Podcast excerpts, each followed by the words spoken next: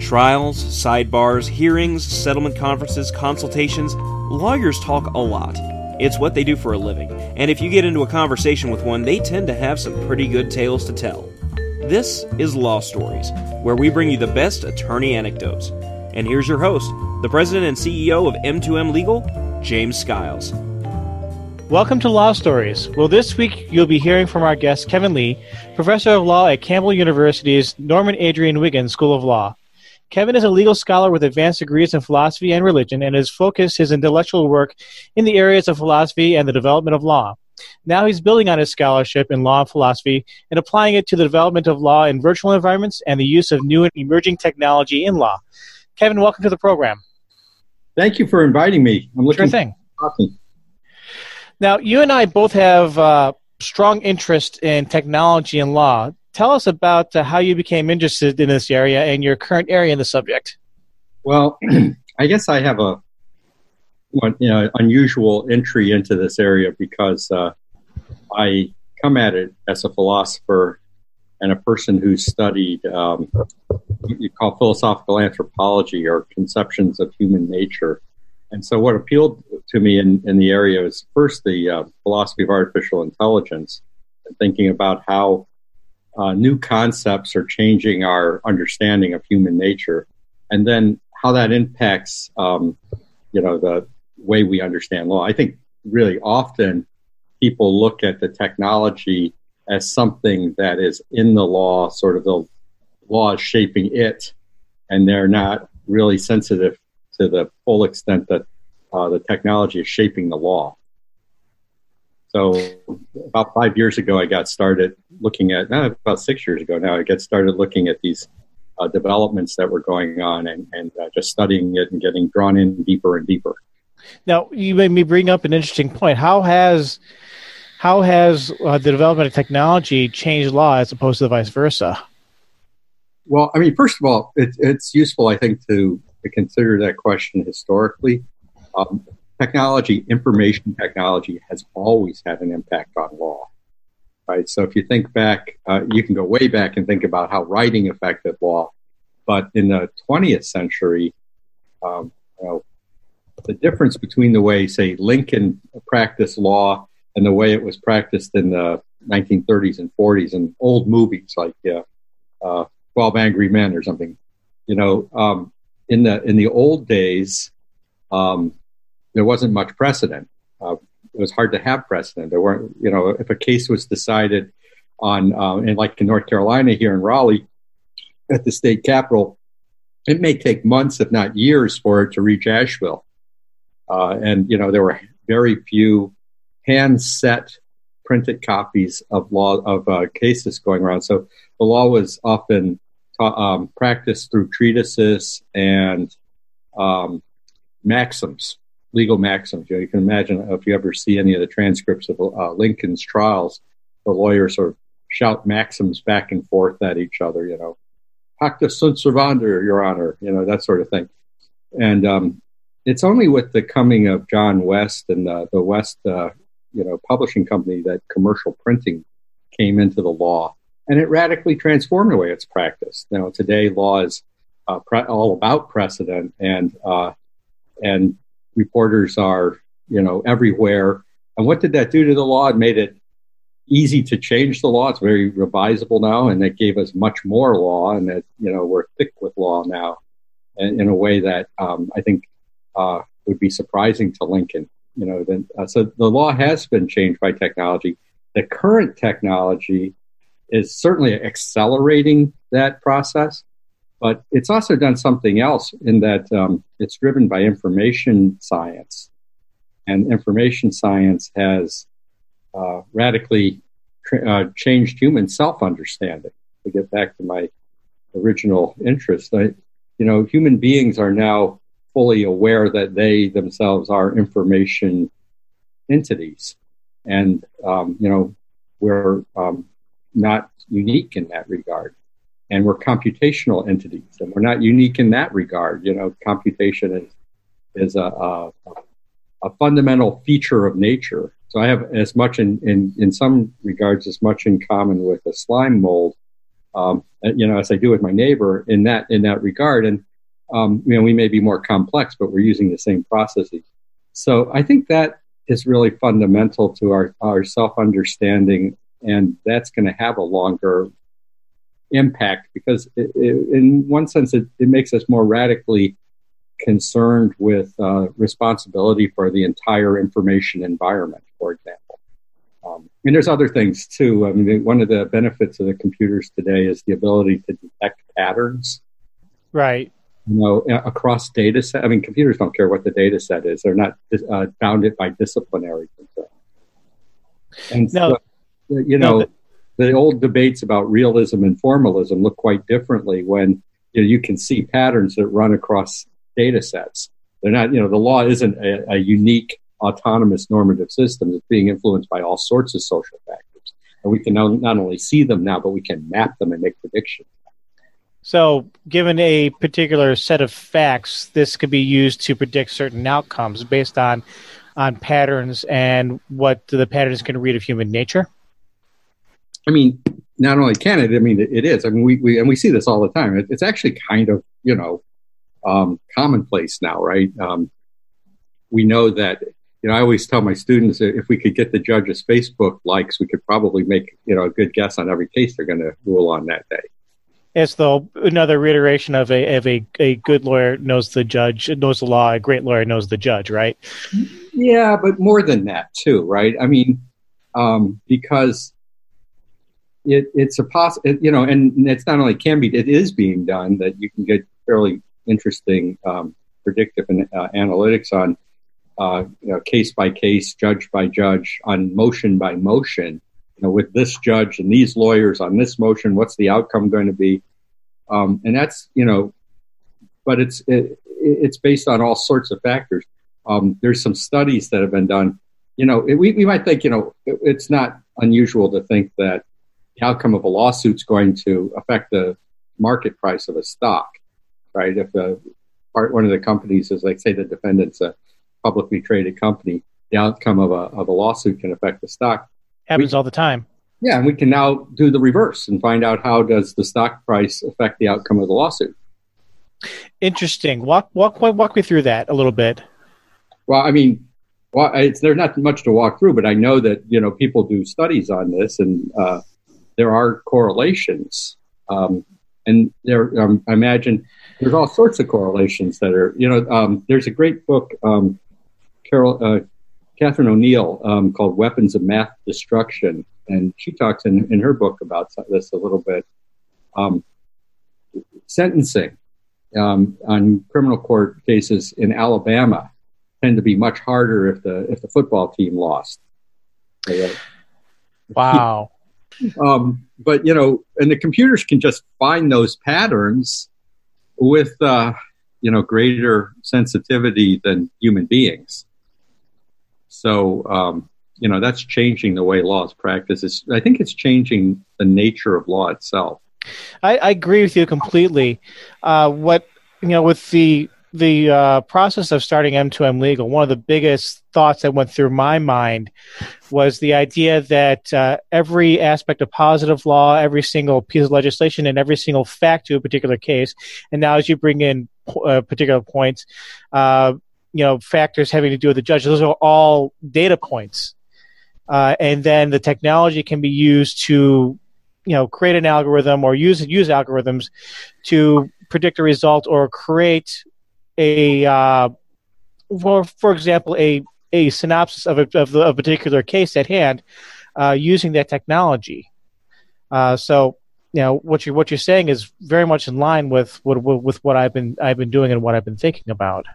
Yeah, it's um, it's fascinating time to be practicing. I, I just I I'm not practicing now, and sometimes I um, I wish I was, and then you know sanity sets in, and glad I'm not. So been a while.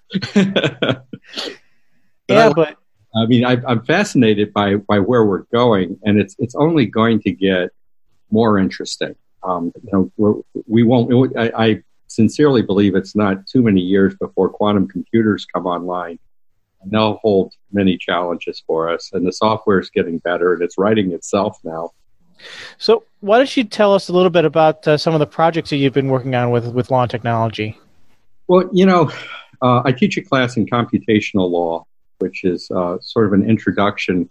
It's a it's um, and when I teach it, it's a jurisprudence class that asks the question: what can be computed and what can't, and how do we know? And um, so that's that's one class I do. Um, I've been sort of helping the school find adjuncts and building a program here. So we we now have a class in uh, programming for lawyers, and uh, we were really proud this year. Uh, Tom Brook, who's uh, taught the class, is a Campbell alum, and we were able to. Uh, he was able to get Neota Logic to give us some access to their technology and his, with his students and um, uh, Ashley Campbell is the director of our uh, community um, law clinic. Uh, they were man- able to build a um, an app that guides someone through the uh, expungement of juvenile records, which is a huge, complex issue down here in, in North Carolina.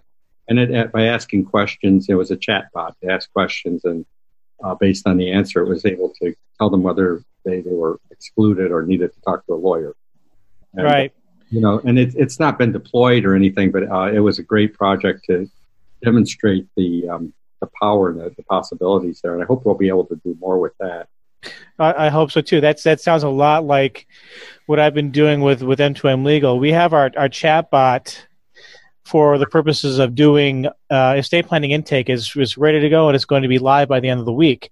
Uh, oh. So similar idea. Uh, we uh, have our chatbot do the intake. Basically, the the the client goes into the system and they they uh, answer. Basically, get into a conversation with the chatbot. There's between uh, probably about 25 and 75 questions, depending on how complex the person's case is, and then you know from from there we have the information necessary to do drafting of of estate planning documents. So, kind of sort of same sort of area that we're doing, but um, as we're doing with with estate planning, uh, you've been doing it with uh, with uh, with uh, expungement of records. It's interesting because I think expungement of records is is a very good application for the uh, the uh, type of technology that we've been doing because it's it's it's very much information based. Based the the, the uh, whether or not you can do it is very much based on the information that can be gathered from the user. That's right. Yeah, and and you know we're concerned with um, access to justice issues here, and that's a you know a university. I think that's that's quite appropriate, and the bar association has been very supportive too. Um, because there's such a great need. So we're looking at, uh, at continuing that project, God willing, with uh, Neota Logic uh, Neota has a fantastic product, and uh, it made it so easy to build these things that you know my students who had no coding background built their their chatbots in about what three or four weeks. Yeah, no background at all. So it was really a great um, a great pl- platform for that.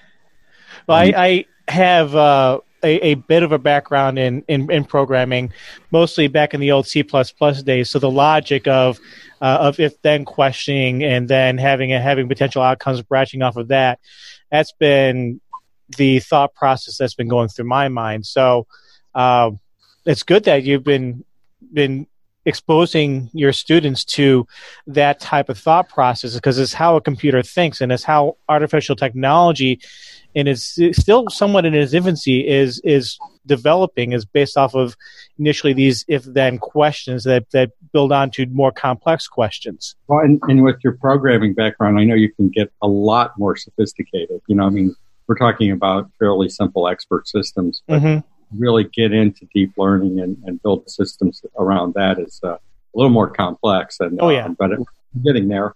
Um, and i'm hoping that uh, you know, we'll be able to begin to, to do some of those more complex things here at the law school. Um, I'm also teaching a class in design thinking for lawyers, and I think, um, you know, as the technology becomes more powerful, the lawyers uh, who are, are foresighted are, are, asking, where do I maintain value? And in the in the, uh, the ability to be creative, to work in teams, uh, to uh, have processes in place for doing iterative designs that are client centered. Um, those are, are really great skill sets, and that's what we're teaching in the design thinking class. Which is, uh, I have to say, I lucked into that. We're partnered with NC State's amazing design school, and um, I think we're offering one of the, the best design thinking classes for lawyers in the country right now. So um, that's pretty exciting for me. Now, now, why don't you explain for us a little bit more about the concept of design thinking? So, I mean, design thinking is a process that's used in industrial design or consumer product design, um, but it brings a team of people together um, with through a process that that's aimed at becoming empathetic with uh, the end user, imagining how they're going to use it, testing that, those those assumptions, designing a little bit, testing more, you know, and uh, it's very much a process, and um, and yet it takes practice and skills and a really great teacher. And uh, we have a professor Lou from uh, the uh, NC State, who's the director of the design school there, uh, teaching the design portion of the class and then I come in and try and show them how it's applicable in the in the legal field. It's a great uh, experience. The students seem to be really taking to it, and um, I see like um, some of the Stan- it started at Stanford, and uh, I think Northwestern has a, a great class there, and uh, Chicago Kent and uh, Michigan State. Uh, they run some things at this school called MIT, which doesn't have a law school, so I don't know much about them. Yeah, but, those that that they're they're kind of a, a, minor player in this whole thing. I think in the it, one of the great things about it is it, it teaches my students to work in teams of diverse people where everyone isn't a lawyer, right? You may be working with an accountant and a you know a social worker and a psychologist, industrial uh, behavioral psychologist, and they can all sit around and, and think about how to solve a problem and realize that you know there is definitely a role there for legal expertise but it has to integrate with all these other types of expertise. And, and that's not traditionally been a, a, strength for lawyers. No, in fact, it's been a huge weakness. Yeah. so we're really, I mean, we're really proud of that class and um, it's gotten some good uh, attention. So those are the things, I mean, that I've been working on as far as big projects. Academically, um, trying to get back into writing on ethics. I'm really concerned about the ethics of all of this. Um, uh, and particularly the, and the and the politics of it. I'm particularly concerned with um, the directions, the, the, ethical implications of the regulation of artificial intelligence. Uh, it's being deployed now in administrative agencies, and you know, you know how AI is. It needs to be trained towards some set of uh, goals. Right. So the question becomes, what goals are being optimized in artificial intelligence is making decisions for an administrative agency.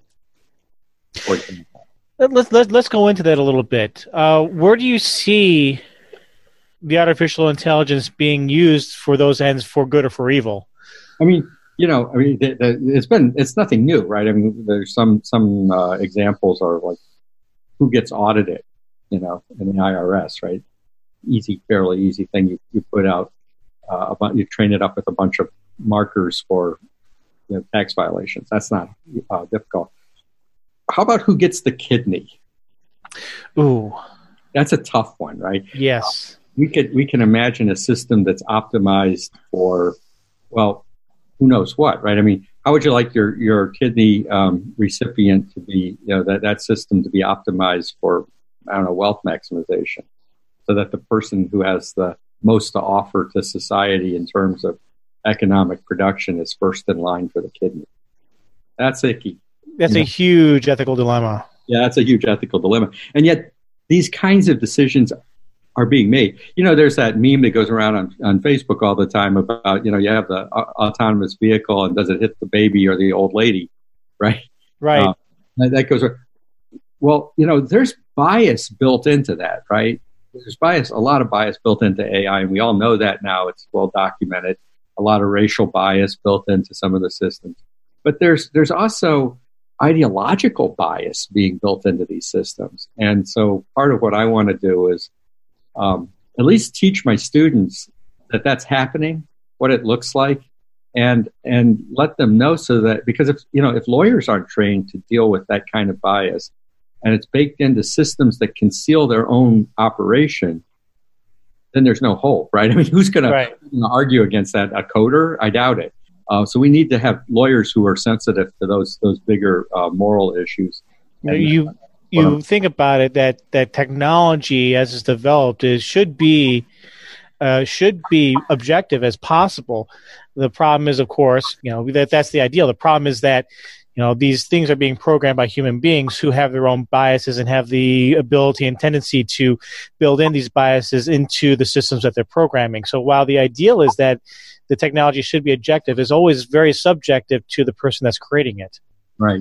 And then you have this question of then who's regulating the AI?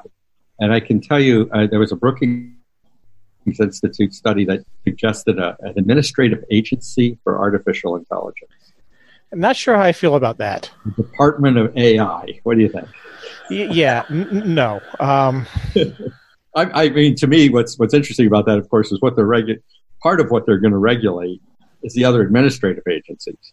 Mm-hmm which is you know, and, and then also like, I mean, I have AI in my car and in my cell phone, probably in my toaster oven. I mean, what part of my life will this regulatory agency not have some, you know, influence over? So uh, I, I don't know. It, it, and then, what is the opportunity for democratic input into imagining the, the way these systems get optimized, the values that get expressed. I mean, politics in the best sense has always been about finding the common goods, uh, the values we seek together uh, as a as a people, you know, and, and we wouldn't want the artificial intelligence to get optimized for a technical solution that doesn't allow for that kind of politics. No. In part because the good of that politics comes from the process of it as well. I mean, we're, we're united together because we went through a process of deliberation. So I think that's a, that's a huge point that that people tend to forget, particularly in times as of now when when politics is so incredibly divisive. Right, right, and you know, um, in the end of the day, what we don't want is to allow this crisis to be, you know, to, to be an opportunity to fill the space with uh, a dispassionate automated system that's optimized for more consumer capital more consumer capitalism, or even on the worst side, more government, uh, you know, government intrusion. Uh, well, yeah, government inappropriate government intrusion, right? Or you know, just I mean, you know, we we in in the U.S. we always favor free market solutions to these things, but um, the free market. This is an odd application for the free market and it's not well worked out. Like we don't really understand how the free market works in this era and, and we need to have some time to think about it. But, you know, it's not as if we see our big tech companies acting with great moral rectitude and responsibility. I mean, uh, you know, I don't want to name names, but there's been some scandals lately, right? So, um, right.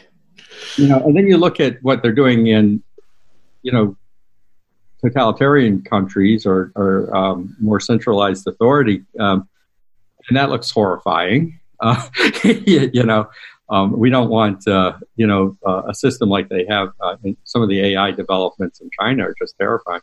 Oh yeah, um, abs- absolutely. They, they have. It's extremely Orwellian.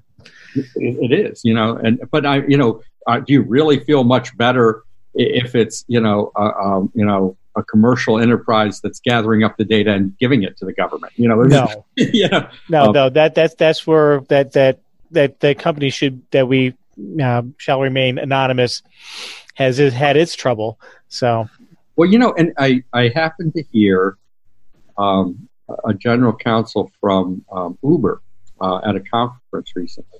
It a public conference, so I don't mind mentioning Uber uh, speaking about what does it mean when you have a fleet of self-driving cars on the streets in your city. Well, part of what that means is every car is going to have a, a 360, uh, you know, camera going, and that data is going to be collected and studied. But it, if you have, you know, thousands of cars on the street, you can pretty much put the entire city under surveillance, 24 seven. And you know, what happens to that data? we, we really need to have new thinking on the nature of privacy. How do we protect privacy in this era? Uh, and I, but I, I think that that really is a very deep question. It's not about how do we protect what used to exist, but how do we reconceive privacy for this new era that we're entering into? And, and, and think about its, its functions in our own psychology. How does it function in, in our democracy? And, you know, there's whole traditions of, of I mean, the Greeks wrote a, a lot about the distinction between public and private in a democracy. We need to recover that, that knowledge and bring it forward today to, to inform these debates, I think. And that's not really happening right now. No. Um, again, the problem, biggest problem is that people don't understand the basics of philosophy. And you have uh, tech, people who are developing the technology that don't have the philosophical background to comprehend that sort of idea. And then we have people who have a philosophical background that don't understand the impact of technology on it. So I think that the work that you're doing in that respect is extremely important. Now, I'll add one more element into that is that a lot of the, you know, Western tradition on, on these issues was informed by sound theological traditions. And I think that that has to be a part of this debate as well. And that is really not happening much. No, to, to the, to the op- the exact opposite. Uh, philosophies that are rooted in a religious tradition are being tossed by the wayside in favor of uh, a sort of neo objectivism. And, and, what I what I see happening is um, in in the U, in the U.S. context, right? Is uh, basically, I don't see much engagement on these issues on uh, sort of on the uh, on the religious right. The evangelicals um, don't really get too much involved with examining closely the nature of technology or its good and evil. Um, Catholics have been fairly dis- they have uh, been distracted, maybe. Although I will say uh, there's an outstanding conference coming up in February at the Vatican, so I'm really hopefully be at that. But you know, and then um, on the on the um, on the left, we really not that really interested in it either yet. But I think that's going to change. So you're thinking that the that uh, people within the Catholic Church are are going to be you know, putting more input into this dialogue? I mean, there's there's some there's a like I say there's a great conference that there I, I forget who's hosting it, which um, um, organization, but it's at the uh, Vatican at the end of uh, February, and um, uh, I looked at the, the speakers, and they're some of the best um, minds in technology in, in Europe. I mean, they're people from Oxford and you know the EU, and um, so there's some of the best regulators, and then some some of the uh, best you know Catholic ethicists uh, will be there as well. So they're beginning to, to build those bridges to start thinking about it. Yeah, the problem is though, you know, tech moves so fast that by the time you figure out a policy, it's out of date. Right. Yeah, that's that. That's the biggest problem, and then that that particular solution is no longer applicable to the situation. Yeah. So I think the probably the best thing to do is to be anticipatory and figuring out what the next innovation is going to be.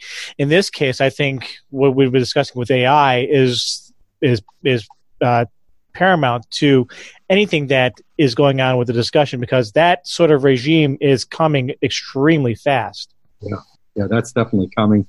Um, and like I say, it's not clear to me what a quantum computer will mean for AI. Oh, just a lot more faster computations and make it a lot more powerful. So. Yeah, um, it'll be that, but um, see, the problem is that um, classical computers follow logic that we can understand, right? Even though it may be concealed in a, a network, but we can understand how it works. But by its nature, quantum computing has veiled processes that we don't understand. So if you have quantum based, you know, artificial intelligence, I'm not sure that we'll even be able to comprehend the way it works at a theoretical level. So I think that's a new a new era. I'm not quite like I say I'm not quite sure what what that means. It's more than just being faster. It reasons differently. Kevin, thank you so much for joining us today with this very interesting and, and highbrow conversation about law and technology. Uh, hopefully, we'll be able to have you on again in, at some point in the future. Yeah, I'd love to. I love talking. Thanks so much for inviting me. Sure, no problem. Uh, thanks. This has been Law Stories brought to you by M2M Legal. Please subscribe to us on iTunes or wherever you go for your listening pleasure.